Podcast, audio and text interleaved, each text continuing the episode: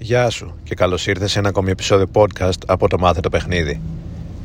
Σήμερα θα μιλήσω για τέσσερα πράγματα που συνειδητοποίησα αρκετά μετά αφού ξεκίνησα να παίζω αλλά τα οποία με βοήθησαν στη συνέχεια στην καμπύλη βελτίωσής μου.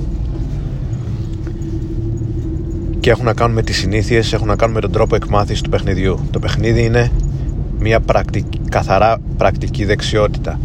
Σαφώς και έχει θεωρητικό υπόβαθρο και πρέπει να ξέρεις πράγματα αλλά δεν αρκεί να ξέρεις πρέπει να τα εφαρμόζεις. Ε, υπάρχουν πολλοί οι οποίοι είναι αυτό που λέω θεωρητικοί του παιχνιδιού.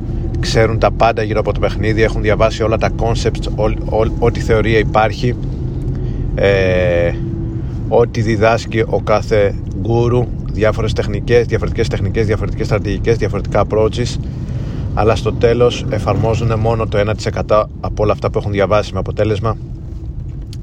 Ε, αυτό το mismatch ανάμεσα στη θεωρία και την πράξη φέρνει απογοήτευση ε, γιατί είσαι πολύ φορτωμένος από πληροφορία αλλά δεν μπορείς να τη βγάλεις αυτή την πληροφορία να την εφαρμόσεις και να δεις τα αποτελέσματα που, που θα περίμενες ή θα μπορούσες ε, εάν ε, την είχες εφαρμόσει με βάση όλη αυτή την πληροφορία που έχεις στο, στο μυαλό σου. Επομένως πρέπει να υπάρχει ε, παράλληλη παράλληλη πρόοδος ανάμεσα στο, στην πληροφορία που, ε, που δέχεσαι, που απορροφάς και στην ε, πρακτική εξάσκηση και στην πράξη και στη δράση που, που αναλαμβάνεις στο πεδίο έξω. Επομένως τα πράγματα τα οποία που συνειδητοποίησα ε, είναι τα εξής. Πρώτον, το να αναλάβεις δράση και να κάνεις πράγματα θα σε εξελίξει πολύ περισσότερο από οποιοδήποτε διάβασμα. Το να βγεις έξω και να μιλάς σε γυναίκες είναι το καλύτερο πράγμα που μπορείς να κάνεις εάν θες να αποκτήσεις επιτυχία με τις γυναίκες ή αν θες να τη διατηρήσεις την επιτυχία με τις γυναίκες ή αν θες να την μεγαλώσεις την επιτυχία με τις γυναίκες. Το δεύτερο καλύτερο πράγμα που μπορείς να κάνεις είναι να διαβάσεις αλλά το καλύτερο πράγμα που μπορείς να κάνεις είναι να αναλάβεις δράση, να βγεις έξω και να αποκτήσεις ε, first hand experience που λέμε δηλαδή ε, ο ίδιος να δεις πως παίζεται το παιχνίδι και να μάθεις να το παίζεις. Δεύτερον η, ο προγραμματισμός και η προετοιμασία είναι κάποιο είδους είναι ακόμα ένα είδος δικαιολογίας. Ε,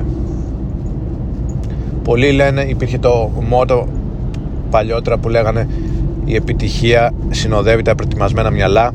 Κάποιος το είχε πει μεγάλο δεν θυμάμαι ποιος ακριβώς.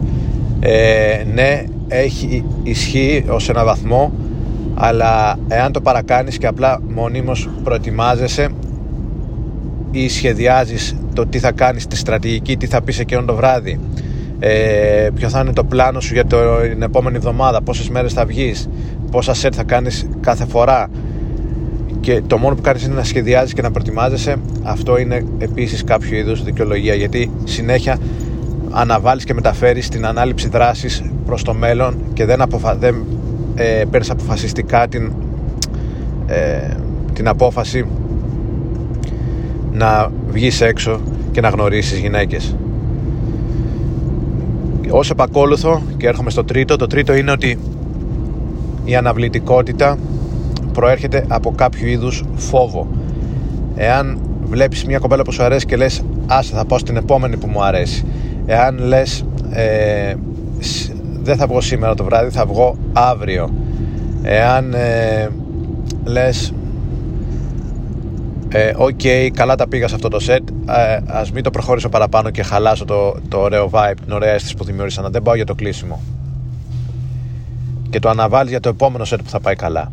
Οποιαδήποτε μορφή αναβλητικότητας, η πηγή της είναι στο φόβο. Φοβάσαι να πλησιάσεις, μήπως σε απορρίψεις. Φοβάσαι να κάνεις φυσική κλιμάκωση, μήπως χαλάσεις την έλξη που έχεις δημιουργήσει. Φοβάσαι να, να, να βγεις έξω και να γνωρίσεις γυναίκες γιατί πιστεύεις ότι δεν θα τα καταφέρεις.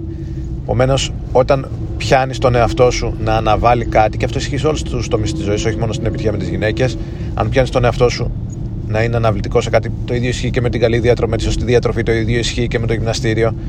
Ε, φο...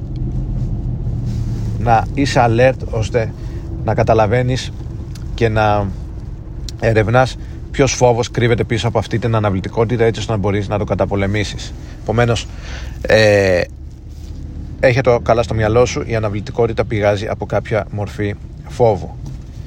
Και το τέταρτο, ε, και το λέω με απόλυτη ειλικρίνεια, εάν θα μπορούσες τώρα να μην ακούς αυτό το podcast και να είσαι έξω να μιλάς σε γυναίκες, θα ε, σε βελτίωνε πολύ περισσότερο από ότι να ακούσεις αυτό το podcast. Αυτή είναι η πραγματικότητα. Ε, είναι ένα παιχνίδι που το μαθαίνεις παίζοντάς το, κάνοντας πράγματα και αυτοί που ε, κάνουν 10 φορές περισσότερα πράγματα από αυτά που διαβάζουν. Εάν η αναλογία της δράσης προς τη θεωρία είναι 10 προς 1 θα έχουν πολύ ξεκάθαρα υπερβολικά μεγαλύτερη εξέλιξη από αυτούς που η αναλογία δράσης προς θεωρία είναι 1 προς 10 επομένως ε, έχετε αυτά στο μυαλό σου. Σταμάτα να διαβάζεις και βγες έξω και κάνε πράγματα σταμάτα να σχεδιάζεις και να προετοιμάζεσαι για το μέλλον αλλά τώρα αν, ε,